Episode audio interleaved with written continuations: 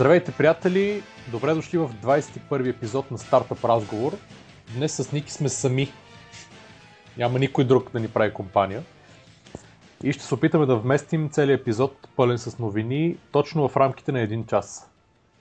Да видим. Good luck!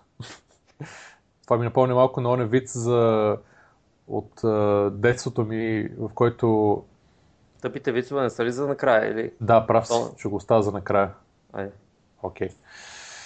Така, с какво да отворим? Отваряме с една, нови... не новина, ами едно видео, което може да гледате после на сайта, за един нов стартъп в Штатите, който работи само за Штатите, мобилна апликация, която обаче има българска връзка.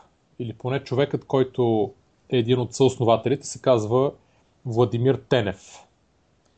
Освен, че се казва така и звучи като българин, ти си го проверил, че е българин.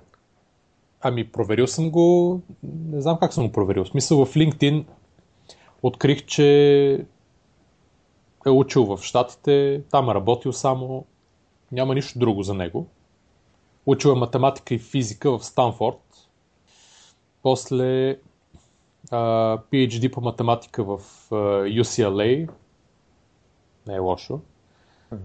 След това явно се занимава с финансови пазари. Значи апликацията е много интересна и се казва Robinhood. И е нов тип финансов брокер за търговия с акции. Покупка и продажба на акции на щатските пазари. А, какво е интересното, че има 0 долара и 0% комисионни. И поне, както ще видите на видеото, има, е много лесно да се търгува. Буквално с един-два свайпа се, може да се купуват и продават акции. Не, че го препоръчваме да се прави постоянно и много често, обаче те фактически не събират никакви комисионни. И това е, и това е основният, им, основният им пич. В крайна сметка те атакуват пазарът на финансови брокери, които имат най-различни начини по които правят пари. Естествено има ниски комисионни при други брокери, които предлагат търговия на финансовите пазари, не само в щатите ми по цял свят, обаче тук е нула. И има едно видео, което е доста интересно. То е от uh, Launch фестивала 2014 година, който беше съвсем наскоро, преди 2-3 седмици, мисля. И има интервю от uh, Джей, при Джейсън Калаканис, който е водещ на Launch фестивала, който е и доста известен подкастър в щатите и има подкаст точно за предприемачество и иновации, насочен към американския пазар. Uh, много интересно видеото. Гледайте го, както и пром, промоционалното видео на, на, на стартъпа. Uh, Ники, ти какво ще кажеш? Ти като един нов, uh, нов инвеститор, който отскоро откри Емич. откри, откри. Американските технологични пазари ли? Не, откри, че може да се купува и продава Apple и е много възхитено цялата идея.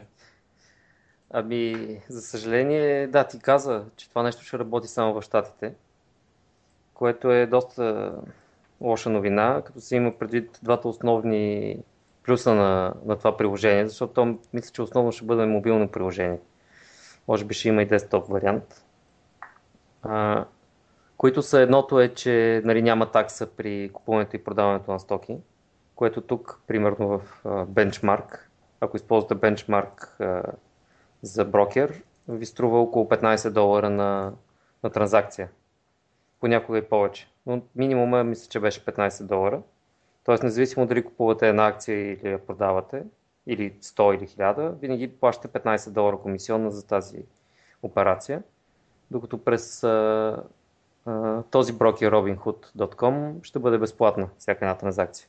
Което всъщност ще е голям бонус за така наречените day трейдери, нали, които правят много операции ежедневно, много сделки на час, на минута. Не знам те по колко се правят, като търгуваш по този начин. Е, различно. Значи ако си Но много. Да, смисъл ако си, зависи дали си човек или компютър. В крайна сметка, не знам дали, е мобилна апликация е малко по-трудно, предполагам. Не знам, ти, ти, ти кажи. Дали можеш да си направиш някакъв бот, който автоматично да купува и продава през мобилна апликация от телефона. Може ли такова нещо стане? Е, за може не всичко може, но по-скоро аз предполагам, че Robin Hood ще имат и десктоп вариант. Така че нали, това няма да, е, няма да е такъв проблем, че е само мобилно. Но, но другия им голям selling point е всъщност, че софтуер, софтуера им ще бъде, ще бъде добър и ще бъде направен по това поне, което се вижда от видеото, е някакъв много приятно направен за използване софтуер, който, както знаеш, всички такива софтуери за търгуване на акции са много зле. От към юзер интерфейс, навигация и използваемост са, са отвратителни, кошмар са. Ами има, значи има, има интересни а, платформи, които десктоп платформи, естествено, които, през които се търгува и които много хора използват. От типа на, примерно, Медвед има една, която е много много популярна. И тя е безплатна и може да си я вържеш към, а, а, примерно, трейдинг платформа и към бенчмарки, и към американски брокер, типа Ameritrade или Charles Schwab, понеже тя се интегрира и просто става като фронтенд. И тя ти дава възможност за за ужасяващо количество анализи, за адски много графики, за да ги гледаш, да ги чертаеш, да си правиш, да си програмираш разни алгоритми. Тоест това не е софтуера на някой брокер, а не. просто е някаква платформа, която си е направена за това и тя се връзва към различните брокери. Да, точно така. Ако и позволят да се интегрира нали, към, към тях uh-huh. и да действа. Uh, имам разни приятели, които uh, през различни брокери и през бенчмарка и през uh, Ameritrade търгуват Тоест, използват нея като фронт и са доста доволни. И това чакаше да ми го кажеш тук в подкаста. Макар, че, сега като го казвам, не съм 100% сигурен за бенчмарк. Може би по- повече може да се интегрира с някои от другите, но със сигурност, който отиде да я разгледа, да, чаках сега ти го кажа, защото исках да видя как се гърчиш с... С ми не се гърча, аз просто си гледам всичко през Google Finance и през Yahoo Finance и това го използвам само за самите сделки. Да, които са не по-малко малумни платформи, направени много зле. Еми, в сравнение с бенчмарка са много по-добре. Нали, съгласих се, да. Съгласих се. Факти са трудни за използване.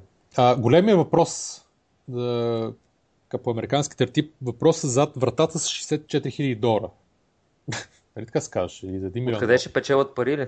Да, откъде ще печелят пари. Не го питате в интервюто и ние малко да спойлнем какво ще каже. Обикновено брокерите имат различни начини по които печелят пари, не е само комисионни. Единият начин, примерно, е когато хората продават акции на късо. Това означава фактически, ако аз не съм си купил акции на Apple, за да ги продам, а мисля, че цената ще пада и взимам акциите на заем от брокера, продавам ги и парите стоят в моята сметка и в един момент цената като падне, аз си ги купувам с тези пари обратно и ги връщам на брокера и фактически печеля, ако цената е спаднала и реализирам разликата. И губя обратно, ако тя се качва. А, обикновено... И, и плащаш процент на брокера за времето, да. през което държиш тези пари в тебе. Точно така. Брокерът ти един вид за услугата, че ти ги намира от някъде, той ги взима от някъде и ти ги дава на заем, той ти събира някакви пари. Обикновено, може би под формата на те се наричат lending rates или short rates, които брокерът ти ги като подобна лихва. Да. А, така че това е единия начин. Другия е, че всеки, който си отвори сметка, примерно си я зарежда с, да речем, 5-10 хиляди долара или повече, няма значение, и да речем си купи някакви акции, които стоят в акаунта му, обаче за неосвоената част, която стои под формата на, на кеш, той получава някаква предварително договорена лихва, подобно като на депозит, не депозит, ами на разплащателна сметка в банка и съответно брокера може да печели от разликата с тази лихва, в зависимост той къде си държи точно парите. Така че това е друг начин. Тоест, нали, има, има откъде да печелят от това, което казват, ако е вярно, те, тяхната основна цел не е да правят големи печалби, а може би да правят достатъчно печалби, за да може да се издържат и да расте бизнеса, но да дават много добра услуга. Добре. Да. Така че това е, това е важно, ам, да, за който се интересува от тия неща. Верно само за американски пазар, но нека да го погледна robinhood.com no. а, за, да, за да разбере кога ще излезе приложението и да го използва. Следващото нещо също е доста интересно, от а, този път повече свързано с България.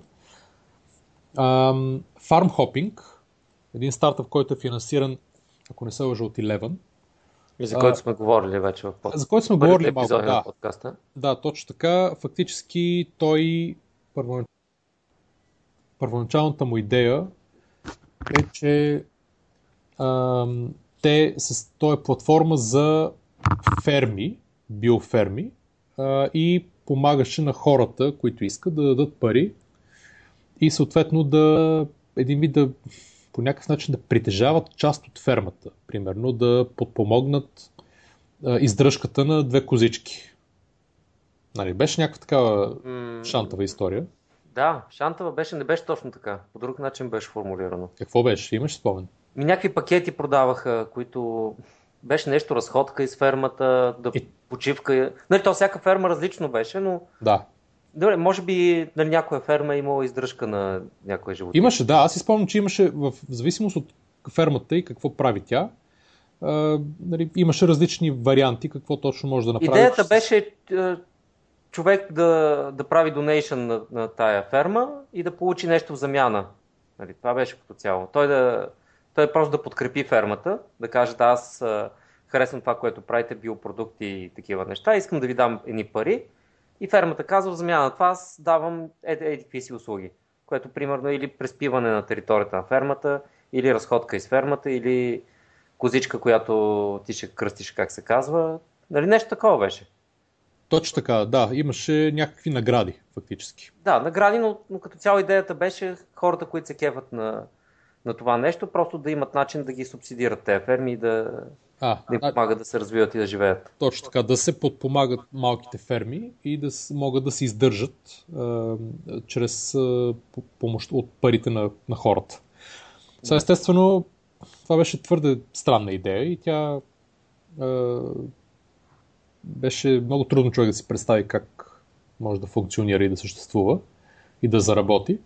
И най-накрая, поне от тази новина, която видяхме, те са направили това, което всеки си мисли, че ще да направят още от самото начало.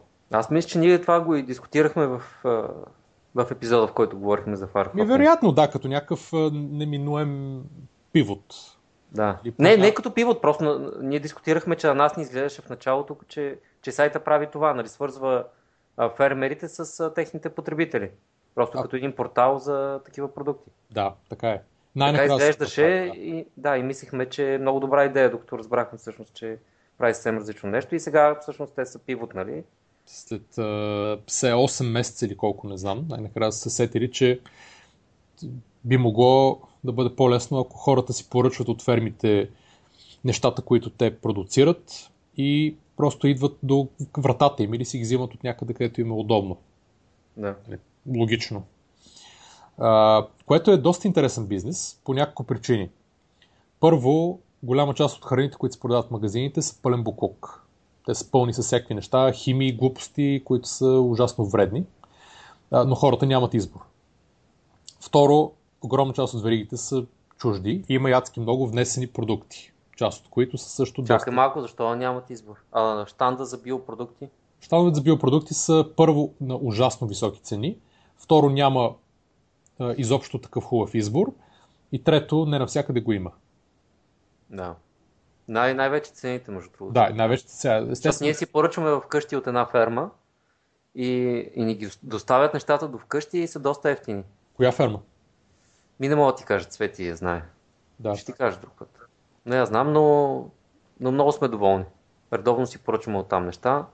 Не са прекалено скъпи, много са хубави нещата. Да, значи... просто исках да изкоментираме, че има по магазините, нали, тук там е такива щандове, но те не са добрата. Да, да. Значи ако човек отиде в някоя западноевропейска държава и влезе в един магазин и отиде на биоштанда, биоштанда са е голям горе-долу, колкото един цял магазин тук в България. В смисъл има огромен избор и на много по-нормални цени. Та, това е едната причина.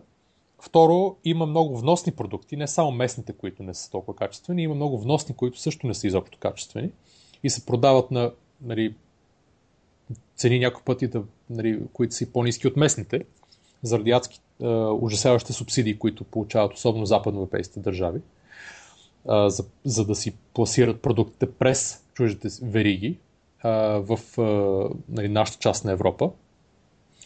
А, другото, което е, че а, био, изобщо продуктите, които се правят в тия ферми, а, ето, примерно, има всякакви неща. Има млечни продукти, сирен, сирена, кашкавали, има суджуци, пастърми, да, канки, риба има, пресни плодове, зеленчуци, варива, безалкохолни, вино дори, сушени, ядки, не знам си какво. Има много неща има. А, и в момента те са малко като нинджа такива фейсбук групи, в които си поръчаш някакви неща и ти ги носят чрез доставка до къщ. Което е супер, защото фермата а, има готов пазар за своите продукти. Единството, което трябва да, организира е доставката, което го правят разни фирми. Или, те, или фермата си организира нали, доставката чрез куриери някакви или спедиции. Спедиции или чрез собствен транспорт, или просто има фирми, които могат да правят само това които са специализирани в транспорта на, на такива неща, за да стигне примерно същия ден или на следващия ден, зависимост от поръчките, да ги групират.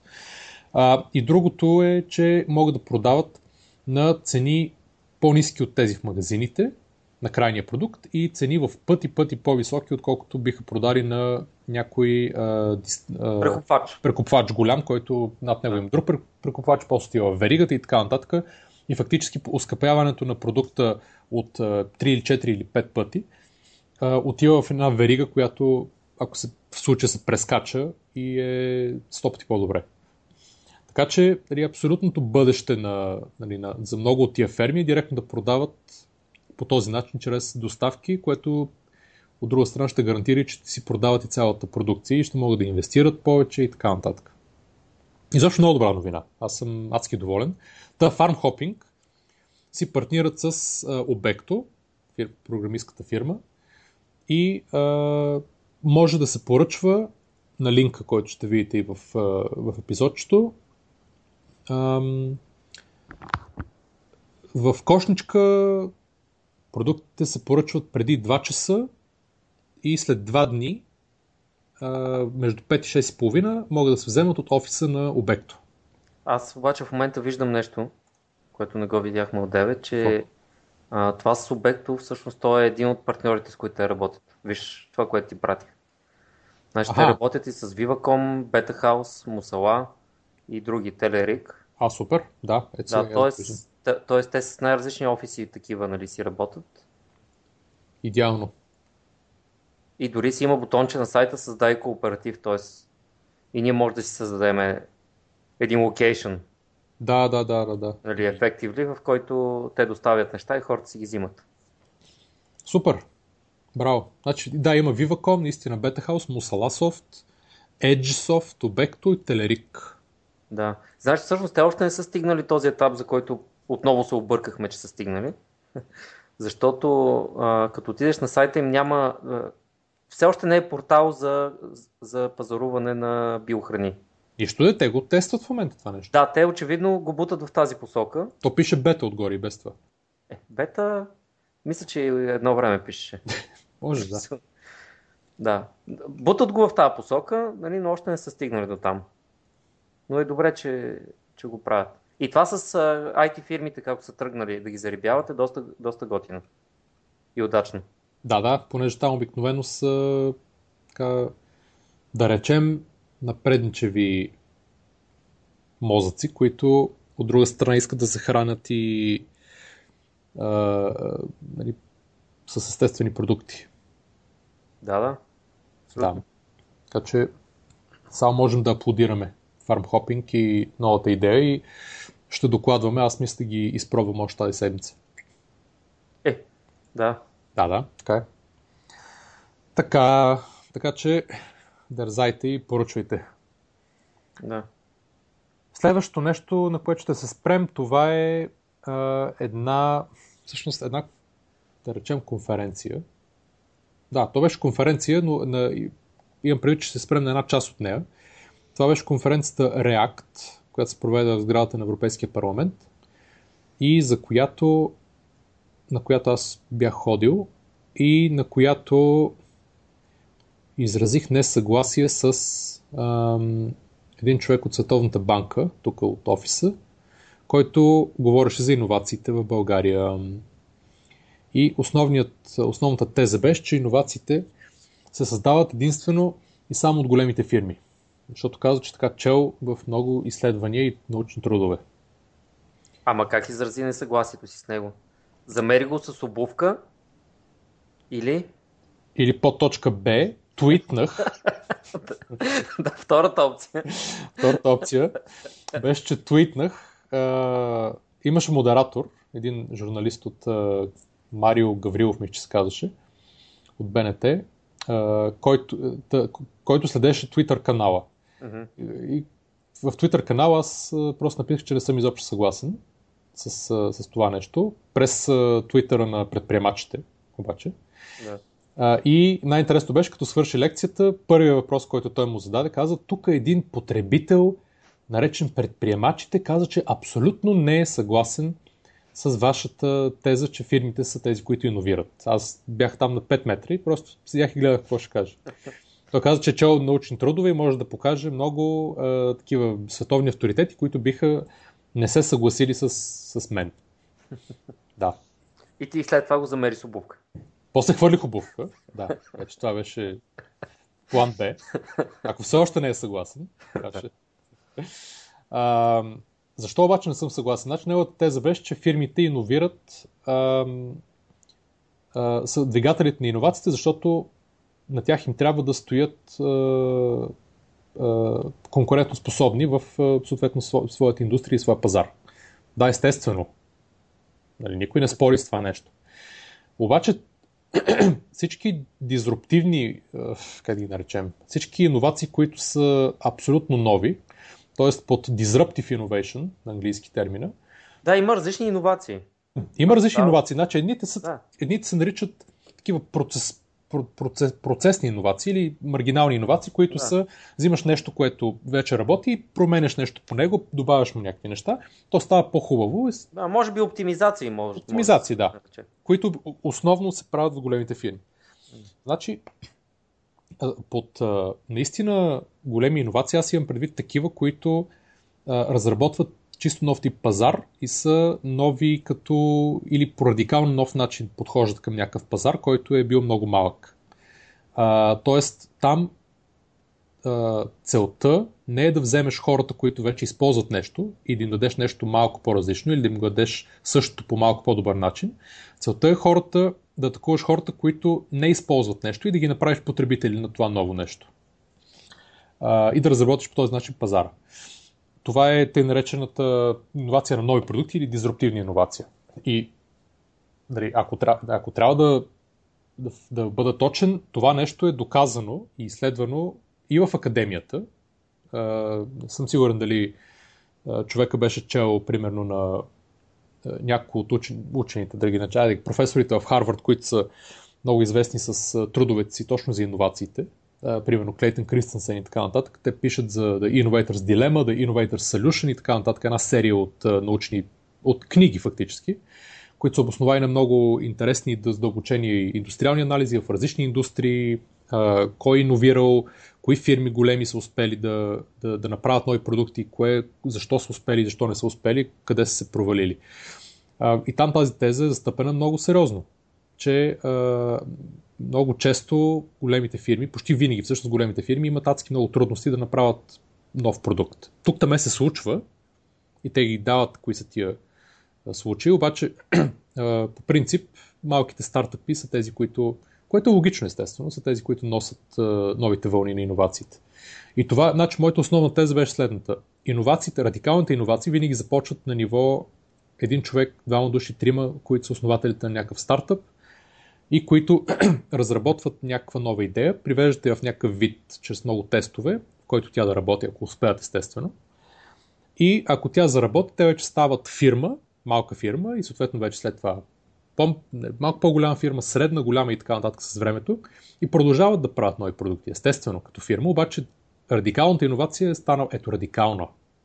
Това е дизруптивна. Радикалната иновация е това, с което те са започнали и това е била голямата стъпка. И точно след него презентира и Дарин Маджаров от УЧС, и, който фактически е направил точно това нещо. Той в момента иновират, вече като фирма с 30 и няколко души, обаче радикалната иновация е била той като докторант в, в Белгия да записва видеоуроци за мисля, за малката си сестричка. Подобно на Khan Academy. Нали? Тоест, там започва това нещо и после той създава от, от това нещо, създава вече бизнес. Но радикалната иновация е тази в началото. Не знам ти дали си съгласен. Значи, принципно, този човек, който го обсъждаме, с който ти не си съгласен, показваше презентацията си на английски и предполагам, че слайдовете бяха нещо, което той беше взел на готово. Не, не той беше... си ги беше правил, моля Той си ги беше правил. И що ги беше направил на английски при положение, че презентира... Защо? Защото каза, че ги е бил показвал някъде други да преди това и не му останало време да ги направи на български. Ага. А, значи, не знам. А, напълно съм съгласен с тебе, че иновацията се случва на нали, под микро ниво, нали, от няколко човека, които имат идея и са много пешнат нали, за нея и я развиват и изръват и така нататък. Но мен друго ми стана интересно. Това, което каза, че Дарин има 30 плюс човеци екип вече. Той как им плаща на тях? Ами с финансирането от последния рунд. Eleven. Не, не, не. Те, те събраха втори рунд на финансиране. Около, 100, около 200 хиляди мисля долари или евро беше. последващ рунд от, основно от а, а, на Асарел Медет. Това е огромната мина в, в окупа на Гюрище. Те имат такъв вътрешен, си направиха като венчър фонд, uh-huh. да го наречем. И гледат разни идеи. И едното от нещата, т.е. първата инвестиция беше, ако не се лъжа, точно в, в УЧС. Uh-huh. Тоест имат да. бюджет, бюджет в момента, понеже те фактически те първа сега започват да имат някакви приходи, лека по лека, да монетизират. Да, бе, защото приходите знам, че не, не им стигат за такъв екип. И се зачудих какво става. Не, приходите фактически започнаха сега преди две седмици или три. Тоест, да, да, да, да. да.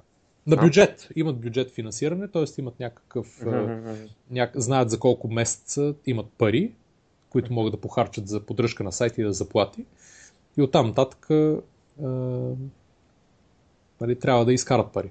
Иначе ще трябва да, да взимат нови финансирания, което вече не е съвсем ясно, ако а, не са успели да, да си стигнат а, нивото на да се самоиздържат с това финансиране, колко ще е лесно да намерят ново, нов фронт.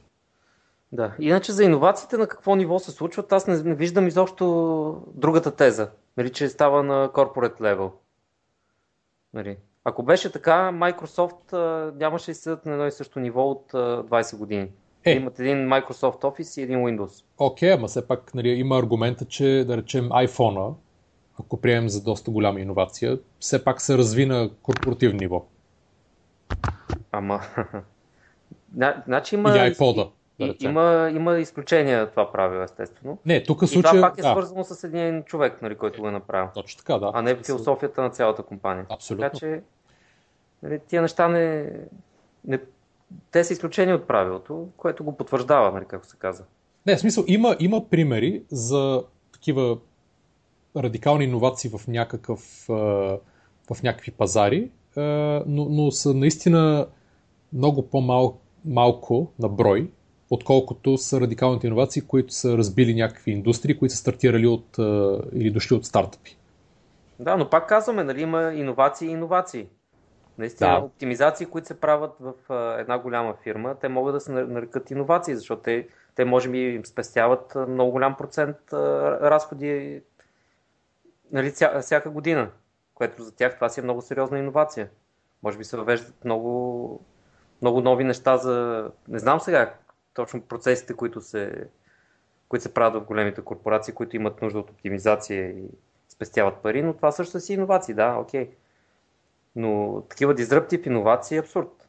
Аз не знам сега, не съм слушал презентацията на а, за която говорим. Кристиан Филипов. Да. Да. Той всъщност някъде изобщо споменал ли е за дизръптив иновации или не. Какво има преди под иновации? Защото това е доста... Значи цялата презентация при него беше седно четеш някакъв научен труд. Добре, мани го, дай нататък. Да, това няма не... смисъл. Да. А, това, което искам да спомена е, има една много кратка статика в Forbes, а, която от последния брой на Forbes, в която точно се говори за иновациите в България в числа. А, и, така, интересното е, че тук България е представена като а, известна предимно като туристическа дестинация и източник на ефтина работна ръка за аутсорсинг индустрията, България изостава в разработката и въвеждането на нови продукти. доста оптимистично започва. А, идеята каква е? Идеята има доста а, графики тук и данни издадени, че България е на трето място отзад напред, като по процент от а, изхарчени пари за развойна и научна дейност, като процент от брутния вътрешен продукт. Ние харчим 0,64%. По-малко харчат единствено Кипър и Румъния. Нали, Кипър, това е бастион на световните иновации. Интересното е за Румъния, там явно са доста по-зле. но, често казвам, тия данни... Ама те са... това за Европа ли е? За къде е? Да, за Европа, да. В случая mm-hmm. се сравняват от, европейс... от европейските държави. Да. Интересно е, че много, много малко по-напред от нас е примерно Латвия, която е с 0,66% от БВП, спрямо нашите 0,64%, т.е. фактически същото нещо. А, Литва, кои, които се водят за доста, а, за доста иновативни, а, там се харчи 0,9%, т.е. наистина 50% повече, ако така погледнем. А тук кога се харчили повече пари за това нещо? Не знам. Аз не мисля, че някога парите, които... Нали, това става въпрос на, на държавно ниво. Общо, да. За, Общо и то е. Развиване много... на този сектор. Да, и то много зависи как точно ги специфицират. В смисъл, а, примерно, нали, това идва от Евростат, т.е. идва от държавната статистика, която ги събира по някакъв начин. Нали, то става малко развален телефон. Не знам кой може да класифицира и доколко точно се класифицират парите, които отиват за за една иновация или не. В смисъл, дори ако погледнем разходите, за които се харчат, има 30% в държавния сектор в България. Това е, което е наистина не, не ми е напълно ясно какво означава това нещо. Какво се иновира в държавния сектор, за да, за да представлява 30% от този харч? Не знам. И 60% е в нали, 8% е в висшето образование. Значи интересно какво мислиш за това. Аз винаги съм си мислил, че в България IT сектор е доста добре развит заради пиратството. Не заради нещо друго. Ами защото всеки един а, 14 годишен младеж има достъп до Photoshop, до Dreamweaver, до Flash, до, нали, смисъл, development средите. Всяко едно нещо човек си го изпиратства съвсем спокойно тук и започва да си го ръчка. Докато в Европ...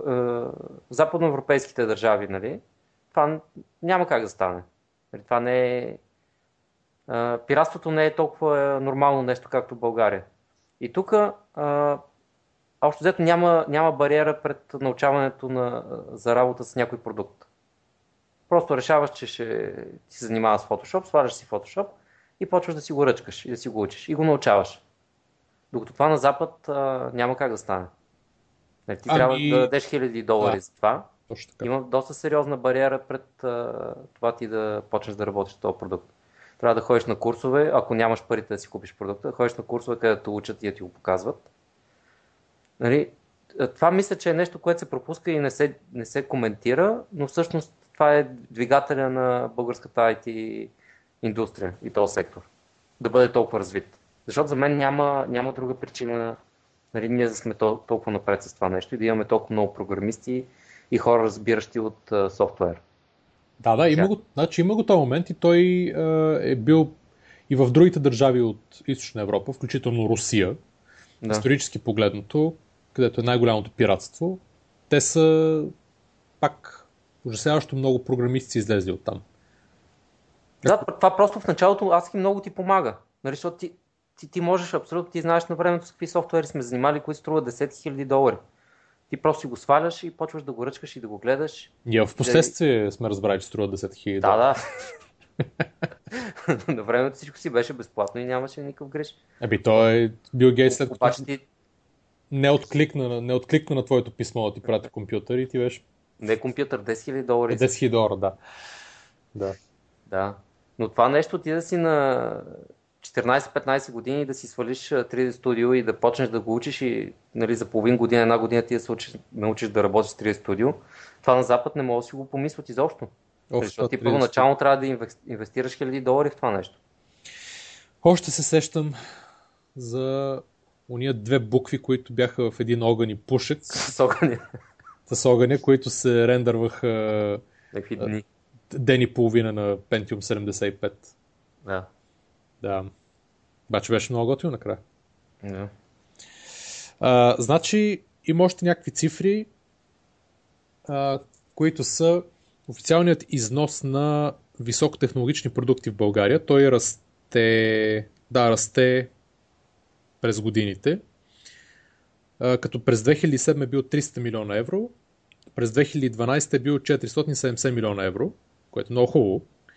Това е вече повече от 50% а, растеж, обаче фактически представлява едва 3,8% от целия ни износ на България. Това е по данни на Евростат.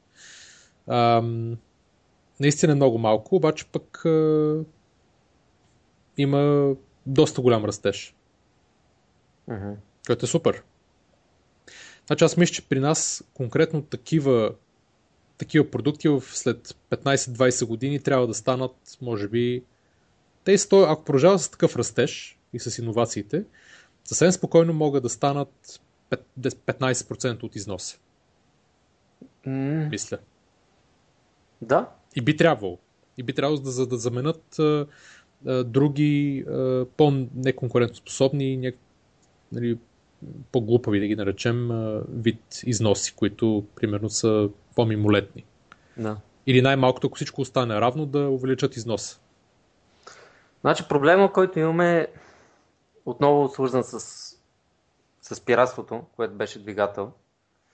Мисля, че в момента останалите държави лека по лека обаче ни настигат. Защото ние имахме голяма преднина в началото, когато нали, много пясно се развиваха, се развиваше тази индустрия.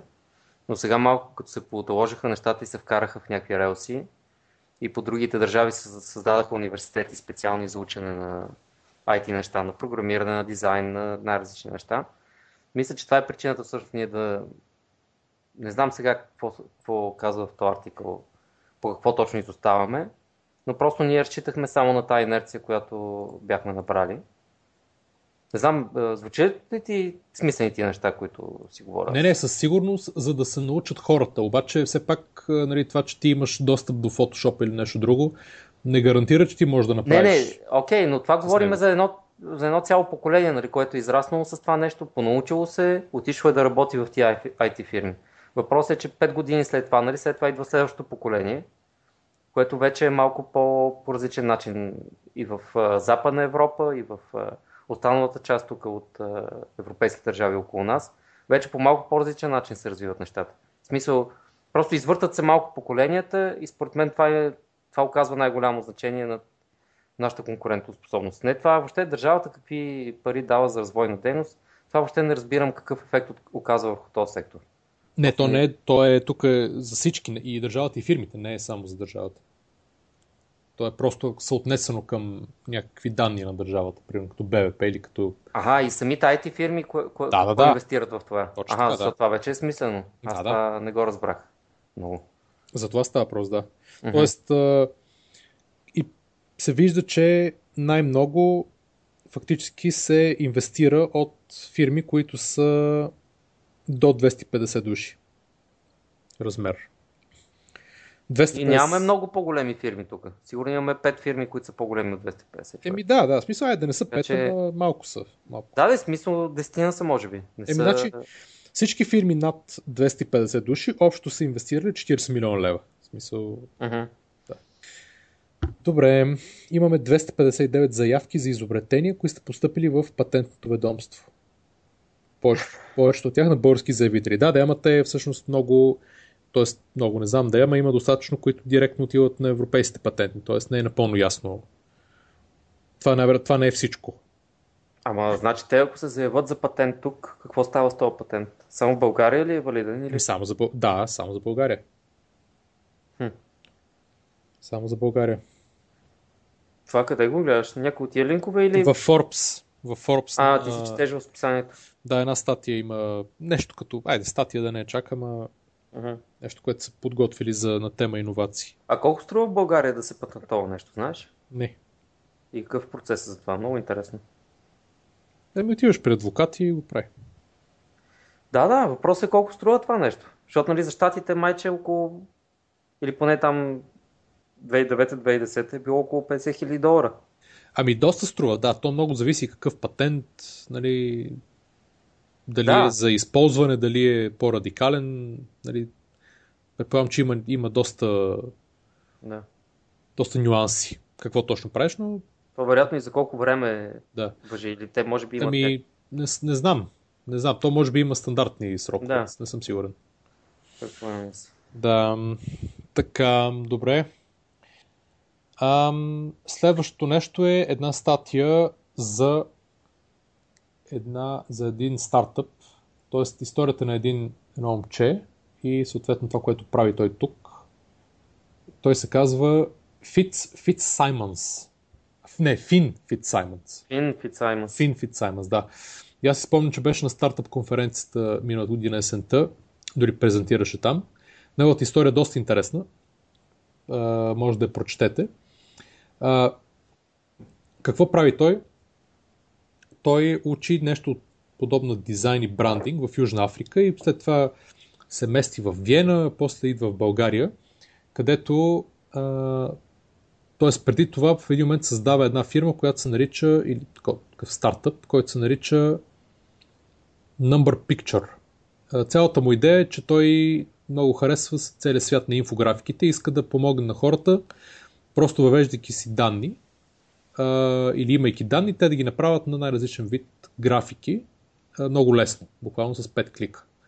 Прави го това нещо, после една а, фирма, чужда фирма, която българския офис а, нали, разработва подобен продукт, те купуват неговия стартъп, той отива да работи за тях да го развие, обаче две години няма голям прогрес и в крайна сметка го откупува обратно и почва да го развива отново чрез финансиране от Eleven. Което е много готино, защото сега в момента има вече нали, някаква бета версия, има първоначален продукт, който работи, аз го из, изпробвах и наистина е много, много приятно работи. А, буквално си вкарваш данни и с- избира си каква графика искаш, може да си сменяш цветове, може да си сменяш а, какво се показва от данните, как да се показва, форматирането, много неща. И е много, много бързо за използване. Наистина. Така че статът е много интересен и неговата история като цяло е много интересна. Той е такъв доста по-креативен тип. И ние говорихме, мисля, че тук а, преди... Говорихме за един сайт за инфографики, но не знам Да. дали беше този. Не, не, мисля, че не, беше не, този. не, значи, не беше този, Да. а, а беше... Забравих му името.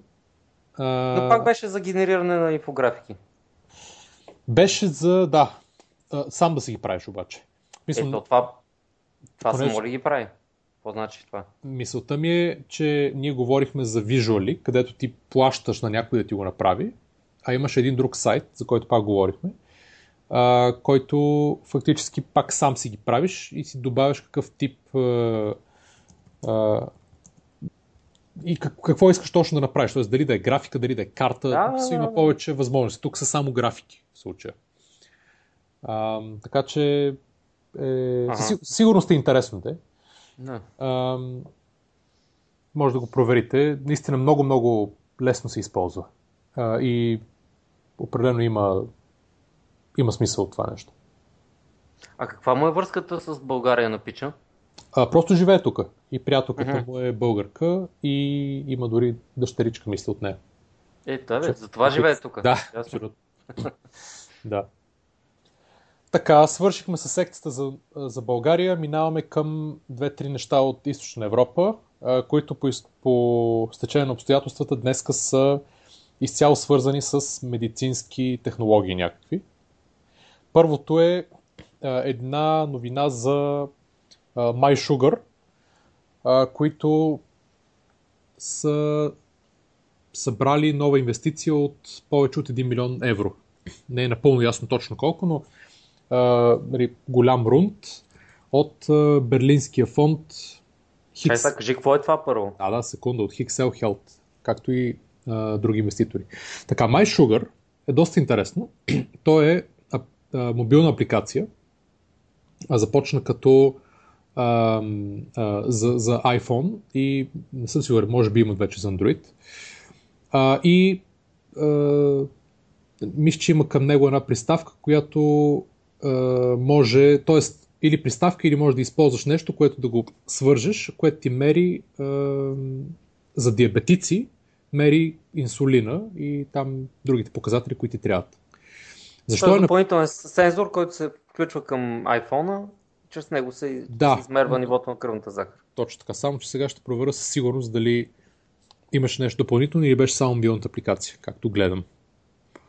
И няма а, как да бъде само мобилната апликация. Не, защото. Как да го измерва това нещо? Мисля, че може би просто си го да измерваш. Да си го вкарваш. Да, и го вкарваш, точно така. Възможно. Е. Така.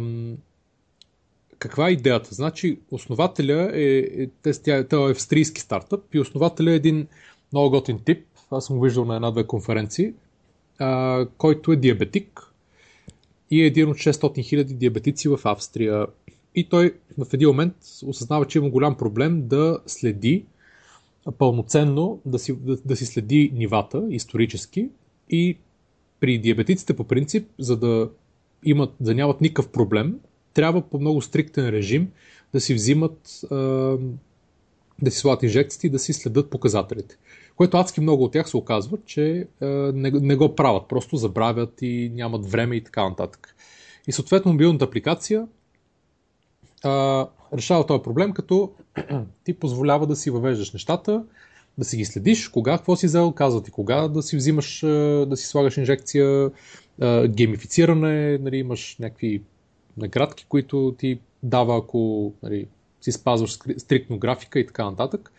Явно има доста... Нали, тя събра, беше абсолютен хит. Мисля, че спечели дори първо място на, на Pioneers фестивала преди по-по-миналата година. Значи 2012 трябва да е било. Не, 2011 дори. Когато стартираха. И в момента има... Момента те... Мисля, че в Значи в момента има 100 000 потребителя в Австрия, Германия, Италия и Америка. Като това, което беше интересното, и 20 души екип. Това, което е интересното е, че в Штатите, за да изобщо, за да може, тя е апликация, за да може да се продава, тя трябваше да мине през а, одобрение от FDA. Да.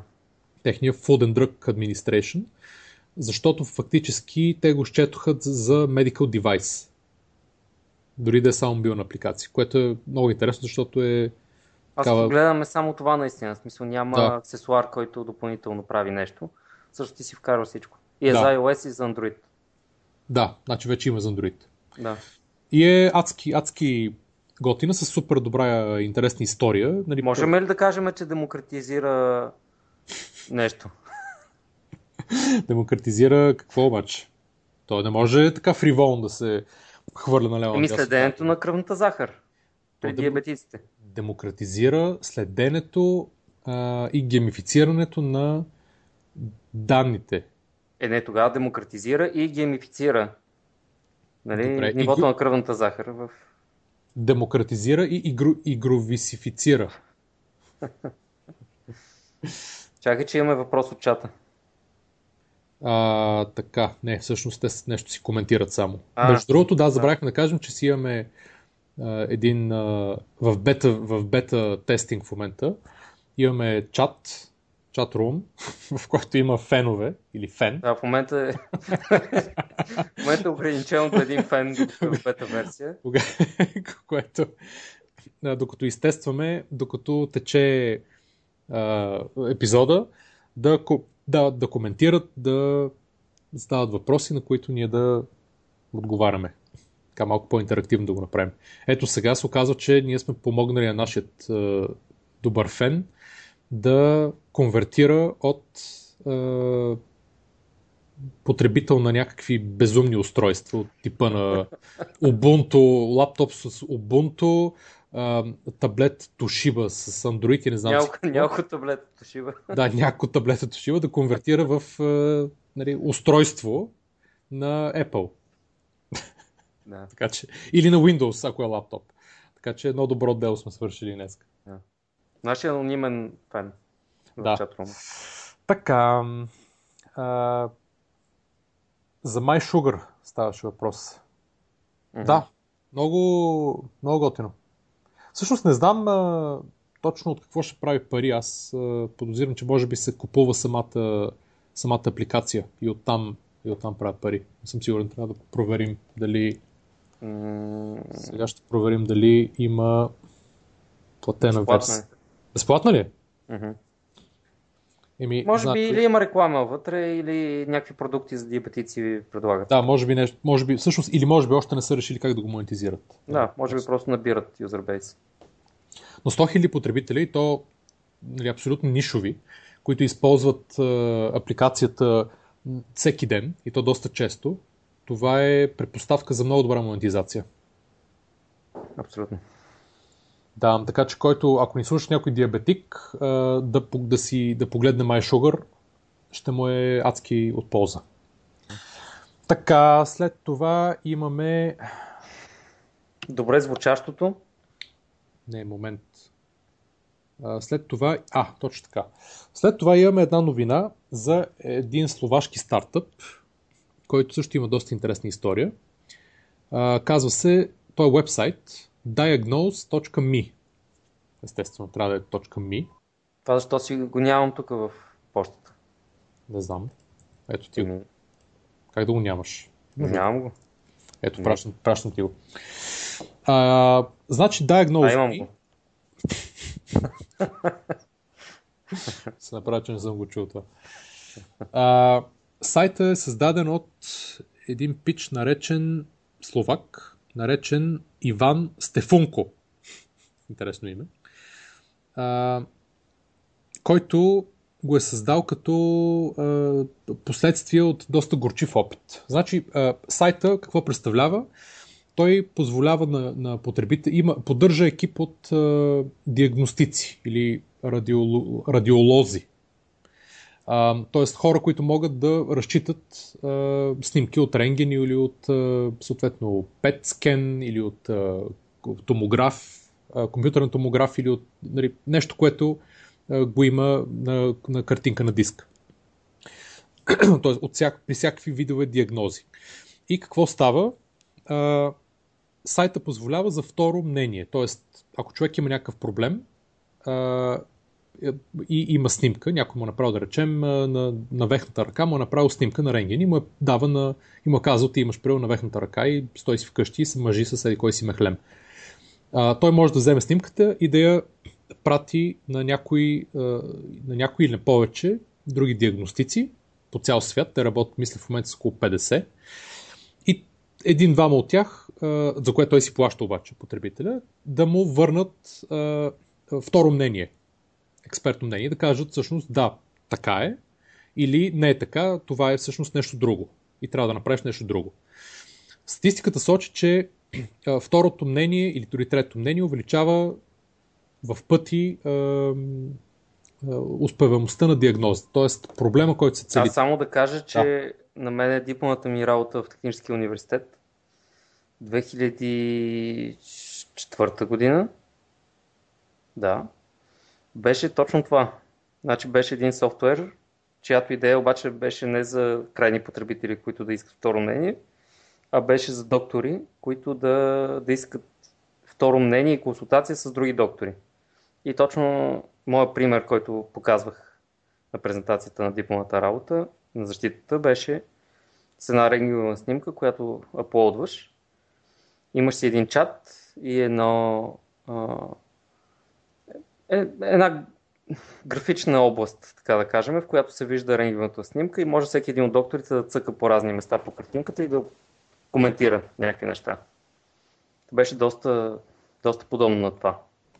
а, демократизиране на гледането на снимки от доктори, така ли? Абсолютно. Ама да, но моето беше по-скоро за, за доктори, беше идеята. Тоест те да си колаборират и да си Да. размишляват върху снимката. Да, да. Аха. Еми да, готино. Не знам, защо не си го развил в, в uh, пивот и в стартъп. Пише, отбелязвам ти. В, работа си направих за, за един уикенд, един петък, всъщност петък и следващия уикенд не веднага след петъка. Всъщност самото писане на кода беше само един ден и после имаше два дена писане на, на текста. А, защото имаха изискване да е адски много. А на какво го писа кода? А, PHP и, и Flash. Тома се надях да е Паскал, примерно. Не. Въпреки, че според това, което ни бяха научили в университета, да, това ни беше нивото. Делфи и Паскал. Нали, но аз просто си бях научил и други неща в фирмата, в която работех. То успях да го направя на подчитови технологии, но да. Справо очакваш това да е било. Справо, да. А, но идеята каква е? Тоест да се върнем на Diagnose Me. Много готина идея, конкретно за снимки. И за второ мнение. Тоест статистиката е, че наистина проблема, който решава сайта и стартъпа е, че намалява а, адски много рискът от грешна диагноза. А, което е много хубаво. А, и фактически цялата история идва от там, че основателя преди някакво време а, има някакви проблеми, не се чувства добре и отива, правят му томограф, мисля, и му откриват някакво образование в главата, което е колкото нещо сорта на топка за пинг-понг, примерно. Тоест голямо. И един лекар му казва, това е най-вероятно тумор, друг му казва, че, че е нещо друго. Правят още изследвания и той а, фактически се депресира адски много. Точно тогава му се родила и дъщеря и, е, и следващите, мисля, че 8 месеца или година постоянно иска да намери друго мнение от някой водещ експерт, фактически диагностик, образен диагностик, който изпраща диска с снимките си на адски много хора, които намери по цял свят. И най-накрая, след почти година, получава мнение от някакъв нали, водещ, водещ лекар, който му казва, че най-добре да се оперира, въпреки рисковете. И наистина нали, той се оперира, известно време след операцията, мисля, губи паметта си, губи, не може да говори, но за щастие е само временно и после се, се оправя вече. Но това, това му нали, дава му идеята и изобщо хъса да направи такъв сайт, за да помогне на, на хората. А, и идеята е много хитра. а, има в Германия, и не само там да има такива сайтове, в Германия примерно има такъв сайт за, за кожни проблеми, понеже, т.е тия неща функционират много лесно, ако имаш хубава снимка, която можеш да изпратиш. Естествено, от уредите, тип от томограф или от рентген или ехограф, те са директно файлове, няма нужда да се снимаш с телефона. Но а, и за кожни проблеми явно работи. Има някакъв сайт в Германия.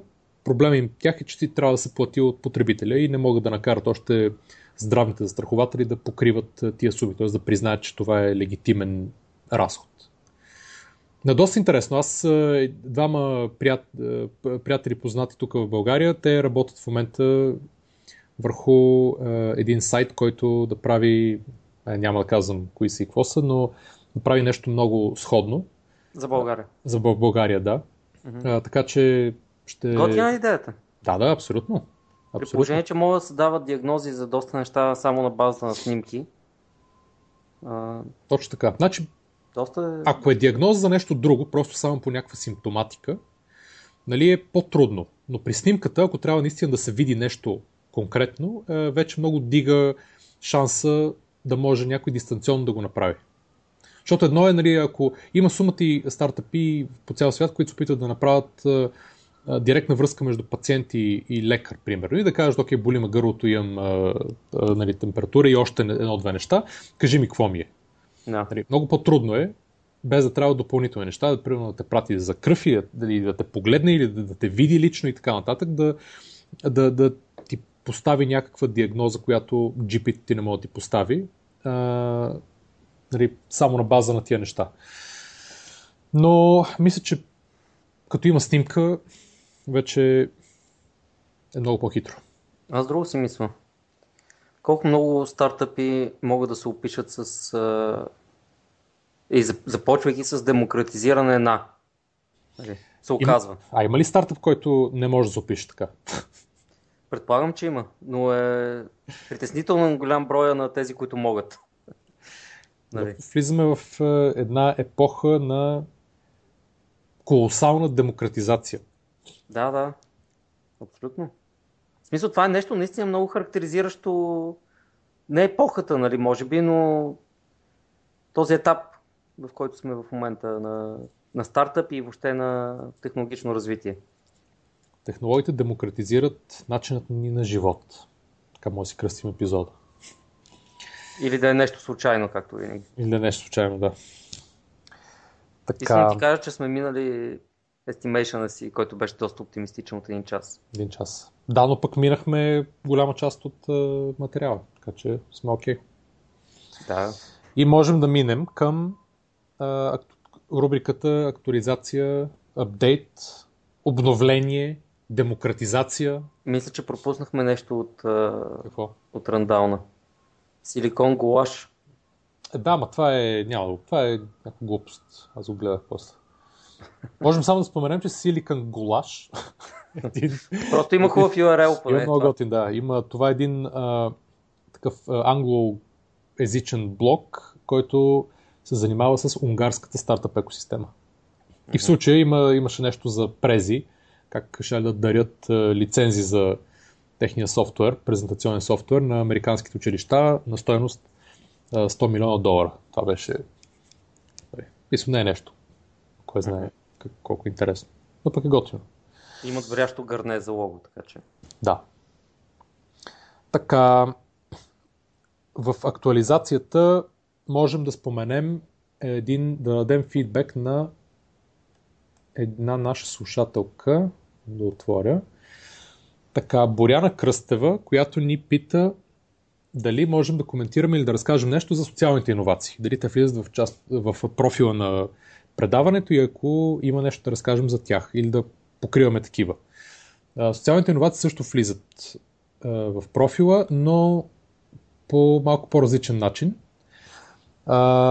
значи няма да говорим или не ни е фокус да говорим за примерно някакъв нов начин, по който да речем някоя фундация разпределя средства за домове.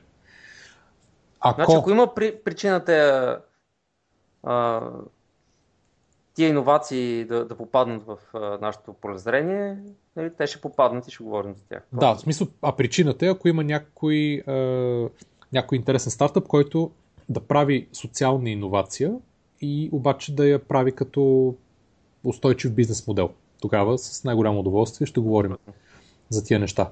И всъщност аз защо го споменавам, освен да, да дадем а, а, нали, отговор на нашата слушателка. А, и много благодарим за въпроса, също да кажа една-две думи за, по принцип за социалните иновации или социалното предприемачество. Защото това е една тема, която адски много се дискутира и много се бърка често. На много, хора, на много места по света, изобщо много хора се определят като социални предприемачи или социални иноватори и така нататък. И се занимават с някакви неща, които фактически изобщо не може да стане никакъв бизнес от тях. Големия проблем е, че те а, а, се провалят заради това, че се а, не се прави една много основна разлика между това дали бизнеса или това, което правиш е добре възприето от хората, т.е. нали, социума го харесва, или дали то е полезно за хората. Тоест, и, и дали може да се направи бизнес от това. Един прост пример. Да речем, още в началото, примерно соларните панели или, или като източник на неограничена енергия. Бизнес модела в началото на, на соларните панели или на соларните централи, дори на по-малките, не можеше да функционира без да има субсидии на много места, защото а, самите те бяха скъпи и не е ясно, нали, не бяха много ефективни и нямаше изградени схеми, по които те да бъдат рентабилни бизнеси сами по себе си. Ма това и до ден днешен е така, мисля. На някои места, някои места вече работи добре. А, без обаче... субсидии? да, без субсидии, да. А, какво искам да кажа обаче? Ако питаш някой Чакай човек... малко. Извинявай. Да. И без държавата да е задължена да ти изплаща N на брой години, по цена, която е много по-висока от пазарната. Абсолютно, да. да. В момента вече... да се самоиздържат. Значи да, идеята е, че в момента вече компонентите и панелите и другите неща, да, инвертори. Да, да, точно така. Идеята на, на субсидиите на всички, във всички държави, или основно, ай да речем. Да, да развие технологията. Ясно. беше да, за, първо да се развие технологията, да позволи на частни капитали да инвестират пари, за да се изтества и да позволи на производителите да стигнат е, економии от мащаба, в които да паднат цените до там, че да могат да, да се махнат субсидиите. Да, да. Това беше Аз просто не знаех, че са стигнали вече до това ниво. А. Да. Ам, да. Та, каква беше вметката, която твърде дълго се опитах да обясна? Ако пита... Интересно, ако... че я помниш още, извинявай. Пита, да, помна. Ам, ако питаш някой човек, ти би ли искал да ти сложим тук един соларен панел и да има енергия от слънцето без, а, нали, безплатна, постоянно по цял ден? Той естествено ще каже да, разбира се. Това е супер, тук ще помогне на, на нас, на хората, на, на нашата, примерно, тук на нашото селце или на каквото е било. Изобщо много хубаво. Обаче, ако самия бизнес модел не е рентабилен и е ясно, че няма как да бъде рентабилен, то това нещо няма смисъл. И тук е голямата разлика между социално предприемачество и устойчив бизнес, който е свързан с нещо, което е добре за хората. И това е една много тънка разлика, която е наистина много логична, обаче адски много хора не правят. Те казват, сега ще правим, ще помагаме на хората, тук ще вземем пари от тия, ще правим това, ще правим това. Фактически 9,5 от 10 идеи или подобни бизнеси се провалят, защото не са, не са мислени като, като бизнес. Ами да, в крайна сметка едното е целта е изкарването на пари, другото е помагането на определен тип хора. В смисъл определена област, нали, нещо подпомагане, което в крайна сметка подпомага хората. Точно така, да. В смисъл, ако ти нямаш устойчив бизнес, ти не можеш да продължиш да правиш това, което искаш да правиш първоначално. Абсолютно. Това е разковничето. Така че това е за социалните иновации. И да се върнем на отговор, ако има наистина такива, дори сега се сещам за, за нещо, което четох преди известно време а, от а, Георги Камов, а, младши. А, той беше написал една много интересна как да нарека, трактат, да речем, някакъв анализ на българското общество и който беше разделен на две части условно. Първата беше анализ на нещата, които не функционират добре в обществото и защо е това, защо е така която много ми хареса, а, като а, начин на, на, като изводите, които са направени, като нали, а, вникване в а, същността на нещата. И второто, втората част беше едно предложение как, с какво България може да стане уникална в света. И той предлага, предлагаше тук да стане а, едно, един хъб а, на социални иновации, т.е. на тестване на социални иновации. Т.е. тестват се неща, в, понеже България е по-малко като размер и вижда се кое как работи, документира се и в крайна сметка каквото работи може да се прилага и на други места.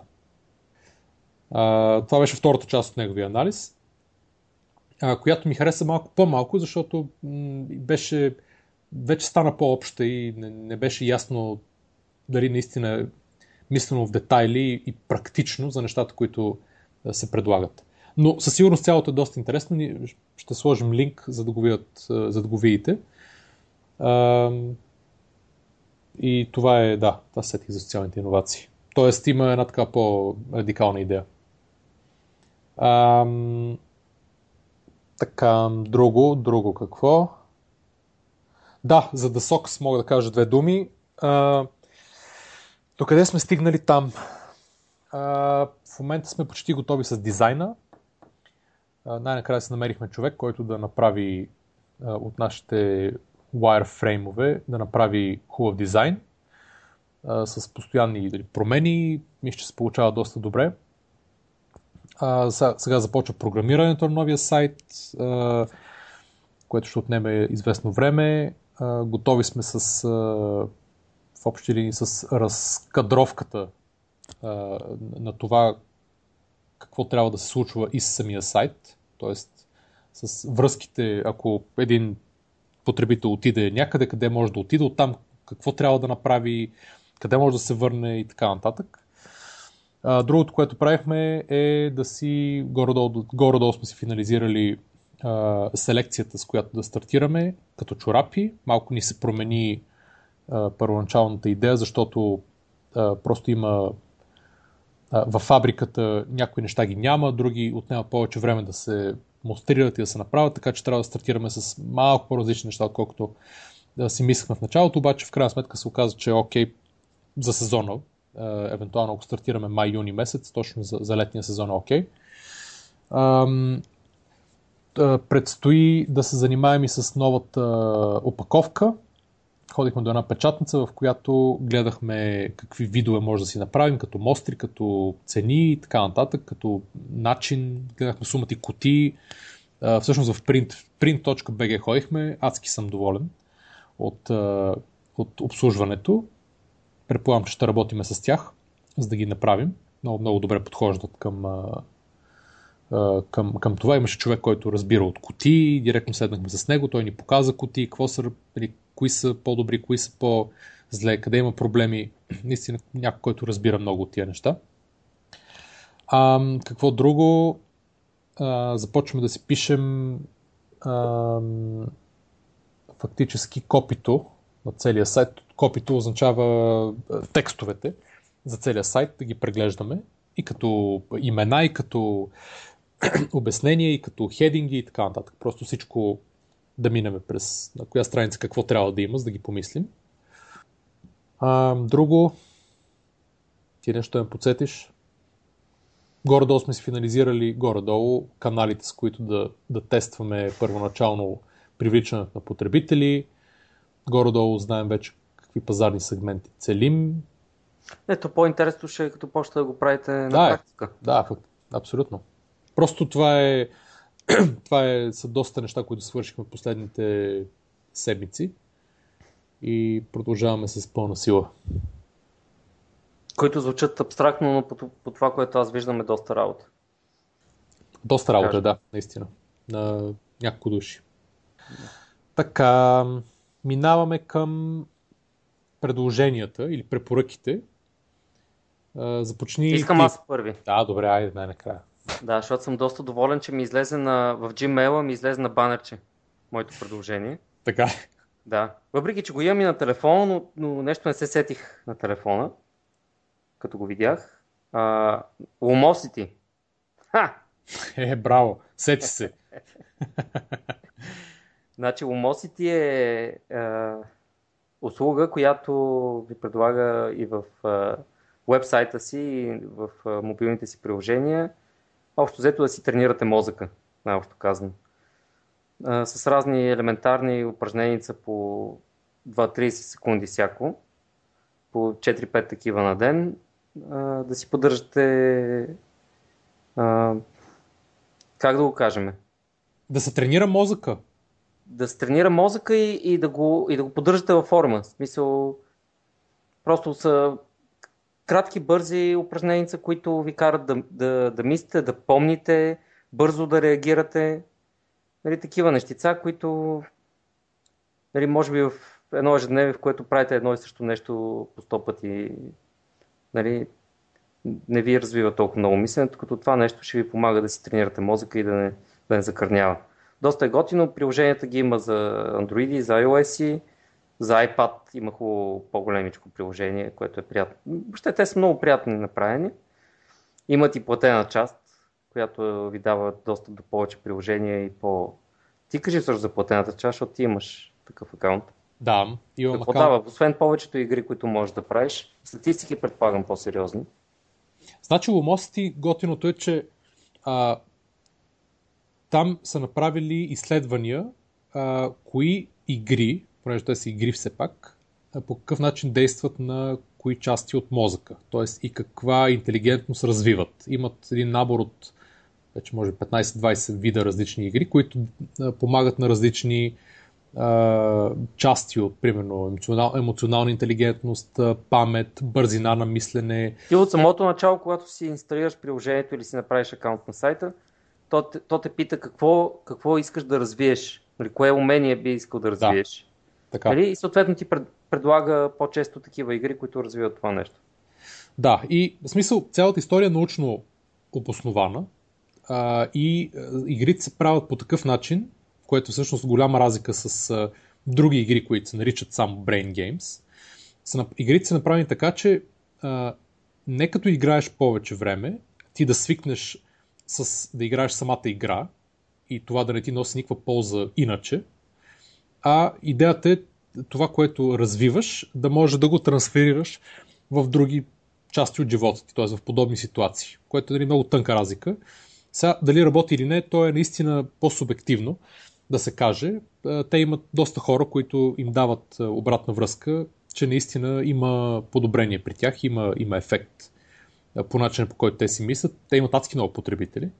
И аз съм доста доволен, игричките са много готини, наистина мисля, че помагат. Така имам нали, вътрешно усещане и някакви такива анекдотни примери, че когато прави всеки ден, то отнема около 5-10 минути да се завършат, винаги, всеки ден са по 5 игрички, а, да, че, че помага.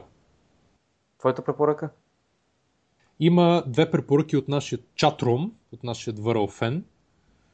А, едната е за която всъщност ние говорихме за нея в предния, в предния епизод на подкаста. Той може би не, не е чул. Антена под, който е подкетчър за Android. И казвам най- най-добрия. И наистина има и линк на... Всъщност и Иво Станков, който беше, участваше в миналия епизод, той постна като коментар под на сайта линк към този подкетчър, така че хората, които са с Android и искат да, да, да ни слушат от там и, не, и го нямат, нека да го тестат и да кажат как е. И още една препоръка статия, кратка статия от Аран Леви, който е CEO-то на Box. Това е този вече доста голям стартъп, който е... Box.net ли беше? Box.com мисля, че трябва да е. Mm. Или не, не знам. Той е като Dropbox, т.е. пак облачна услуга за използване нали, за съхраняване на файлове. А, обаче, обаче за, за корпорации. Тя е B2B. И статуя заглавена Be on a mission that doesn't suck. Да, звучи доста интересно. Да, така че ще линкнем и нея. А аз искам да спомена за един а, софтуер апликация, която, който използвам адски често и който е такъв свързан с продуктивност за водене на бележки, изобщо за незабравяне на нищо, за хората, които не са чували случайно, за Evernote. Аз съм много голям фен. Той е, както те го наричат, 100 годишният стартъп, защото искат да го да създадат фирма, която да е първо да има след 100 години и тя да бъде след, след така иновативна и да си служи на юзерите. те дават възможност човек да си а, пази всички, всякакъв вид бележки и всичко. Тоест да си, един вид да си аутсорсне мозъка и паметта на, в Evernote. А, там могат да се правят много лесно а, текстови бележки, текстови такива нотки, бележки, аудио да се записва, видео, снимки, абсолютно всичко. Да се прикачат. Много е, всъщност една от най-важните функции е тъй наречените тагове, т.е. за да може по-лесно да се търси след това, когато едно нещо е свързано с друго и да се намират. Наистина уникален софтуер. Който Аз, е- колкото знам, във връзка с търсенето на, на неща, които преди това ти си запаметил, а, примерно ако снимаш а, нали, с камерата някакъв документ или просто качиш някакъв сканиран документ, то след някакво време го, го прочита този документ и го прави така, че да е searchable, т.е. ти като сърчнеш някоя дума в него, т.е. ти сърчваш нещо, просто някоя дума от документа в Evernote, и той ти изкарва този документ. Нали, той вече е прочел съдържанието му и, и търси в съдържанието, не просто като снимка, която е снимка на документа, е прочита съдържанието. Да, така е. Тоест, да, на, на тях двете, двата най-големи фичъра са едното е, че всякакъв контент го запазваш в облака, защото реално е в облака и ти го използваш от най-различни устройства и прави категоризацията, индексацията и търсенето на съдържание по-лесно, нали, отколкото където и друга да си ги държиш. Точно така. А имат и много добре развито API, и има сумата и други приложения, които разработчици, външни Да, тъй като е доста популярно, Да. доста други разработчици го вкарват в техните приложения. А, не, и разработват приложения конкретно за него също. Да, да, да. Това го има също. Имат, примерно, имат вече тържище, т.е. не тържище, ми пазарище, където можеш да продаваш шапки и костюми, ако искаш. Принципно. Има и такова дори вече нещо. Така че, ако някой случайно не го е... Може И човек... все пак още използваш тефтер. Е, тук там е. Тук там е. Ам, който не го е използвал, нека да го види. То е безплатно, в смисъл той е на фримиум модел, но безплатната версия дава достъп до почти всичко. Единственото е, че не ти пази, ако, ако нямаш връзка към интернет, не ти пази, нали, не можеш да си стигнеш до, до нещата. Това е единственото. Мгм. Е, предполагам, че както има различни приложения, които се свързват с, с API-то на, на тази услуга, предполагам, че има такива, които е, ти го предлагат в офлайн вариант. Тоест, цялото съдържание да бъде на устройството ти. Ми може. Не може да няма такъв може, да, не съм търсил. Може да има. да. Да. Да, така с това изчерпваме препоръките и минаваме към а, как- какви неща предстоят следващите дни, горе-долу следващата седмица. А, и отново отиваме на entrepreneur.bg и виждаме, а всъщност ние говорихме за това нещо, на 10 март утре Startup Talk Growth Hacking с Богомил Шопов в Viva.com Art Hall в 7 без 15 вечерта. А, след това на 15 март стартъп в Благоевград, в Американски университет в Благоевград. А, цял ден ще, ще е събитието. Това е двудневна конференция за предприемачество, която се провежда в Американския университет вече за трета поредна година от стартъп фундацията. Ам, целта е да насърчи предприемаческия дух и така нататък и така нататък ще има усп... е, лекции и съвети от един от най-успешните бизнесмени в България и региона. И как, които ще разказват как стартира нов бизнес. Да, браво, много хубаво. Скука. Що бе? Е готино. Старта Благоевград. Значи от лекцията, която беше на тема биткоин в Бетхаус, насам няма нищо интересно. То не беше лекция, но... нали, Казва този- човек, който никога никъде не ходи на никакви... Много ясно. Много ясно, че не хода и няма да отида, но това беше единственото, на което за малко да отида. И ти го гледа онлайн. Аз бях там на място. Да, ти беше там на място, аз гледах час Аз онлайн. кореспондирах. Само, че тогава не успях да твитвам. да правя лайв твитинг. Контрариан. Да, абсолютно. Така, горе-долу с това изчерпваме. Мисля, че това бяха, само да съм сигурен, ще проверя. Това бяха и нещата, които предстоят. Така Айде. че, така че тъпия виц на деня е, че едно време като бях, е, като бях ученик, като бях още тия ана- анархичните времена в България и в София, имаше един лав, който беше а, ед- един лагерен такъв огън а, и около него а, нали, седат скинарите и си обменят истории. Бойни истории. Един вика един път нали, вървяхме по път, вървяхме една група, там 20-30 души и срещахме ни двама скейтери и те бяха двама, ние бяхме сами. Това е доста стар и доста глупав виц и всички Да. го знаят. Аз мисля, че трябва да го изрежем. Така че доста добре фитна. Не, не, Почти чудесен. е. сигурен съм, че ще го изрежем. Не, няма да го изрежем изобщо. Чудесен е. Еми, добре, общо взето час и половина почти фитнахме в а, нашия estimation. По-добре, отколкото очаквахме. Еми, що, колко сме... По-малко сме. Колко... По-малко час и половина дори. Еми, ще стана толкова, докато, докато приключиме. Все пак трябва, трябва да кажем на нашите слушатели първо да ни шернат всичките си приятели. Най-важното. Така. Как И да да ни шернат? Къде могат да ни намерят? Значи, тъй като ни слушат, те знаят къде могат да ни намерят. Не, кажи въпреки всичко. На нашия сайт, който те знаят, тъй като вече ни слушат и от някъде са ни намерили. Но принципно просто да ни шернат във Facebook предприемачите.com, го шервате във Facebook на вашите приятели и казвате, аз го слушам този подкаст, защото не слушам други български подкасти, примерно. И за първи път чувам за подкаст и е нещо интересна медия. И така. А мислиш ли, че трябва да организираме а, тежка и а, така, много просторна мултилевел маркетинг система? Да. Нали? Много ясно. Да, аз съм за. Мисля такъв семинар, на който да... Маркетингов семинар. За 200 евро вход. За 200 евро вход, Примерно. на който ще разказваме за как се прави подкаст. Да. И после всеки, който направи подкаст, друг, ще му събираме такса, подобна на Safecard International. Колкото повече подкасти и слушатели имаш, толкова по-нагоре си в иерархията. Да. За нашите слушатели се чудят за какво говориме, но това, което трябва да ви остане е, че споделете с приятел и ни пишете обратно да ви чуваме, че ви има. Да, продължавайте да ни пишете, т.е. Да, да. И можем да направим ам, да, да разширим и чатрума другия път. Да.